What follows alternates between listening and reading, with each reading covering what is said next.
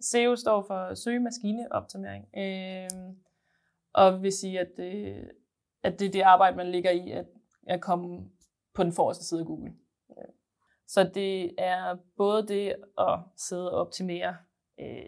de eksisterende sider i forhold til, hvad man kan forestille sig, at brugerne søger på, øh, når de tænker, jeg vil gerne mindske madspild, så skal vi gerne poppe op i den på den første side øh, af, af Google. Og ellers også, når man sidder og skal skrive en, et nyt indlæg, øh, tænke ind i, hvorfor er det her relevant for brugerne, hvordan kan vi sætte det både altså ind i en kontekst, som både gør, at, at det er søgeoptimeret, men også noget, som folk så rent faktisk gerne vil læse, når de kommer derind. For det har også en indflydelse på, om det kommer højere op i, i Googles algoritmer.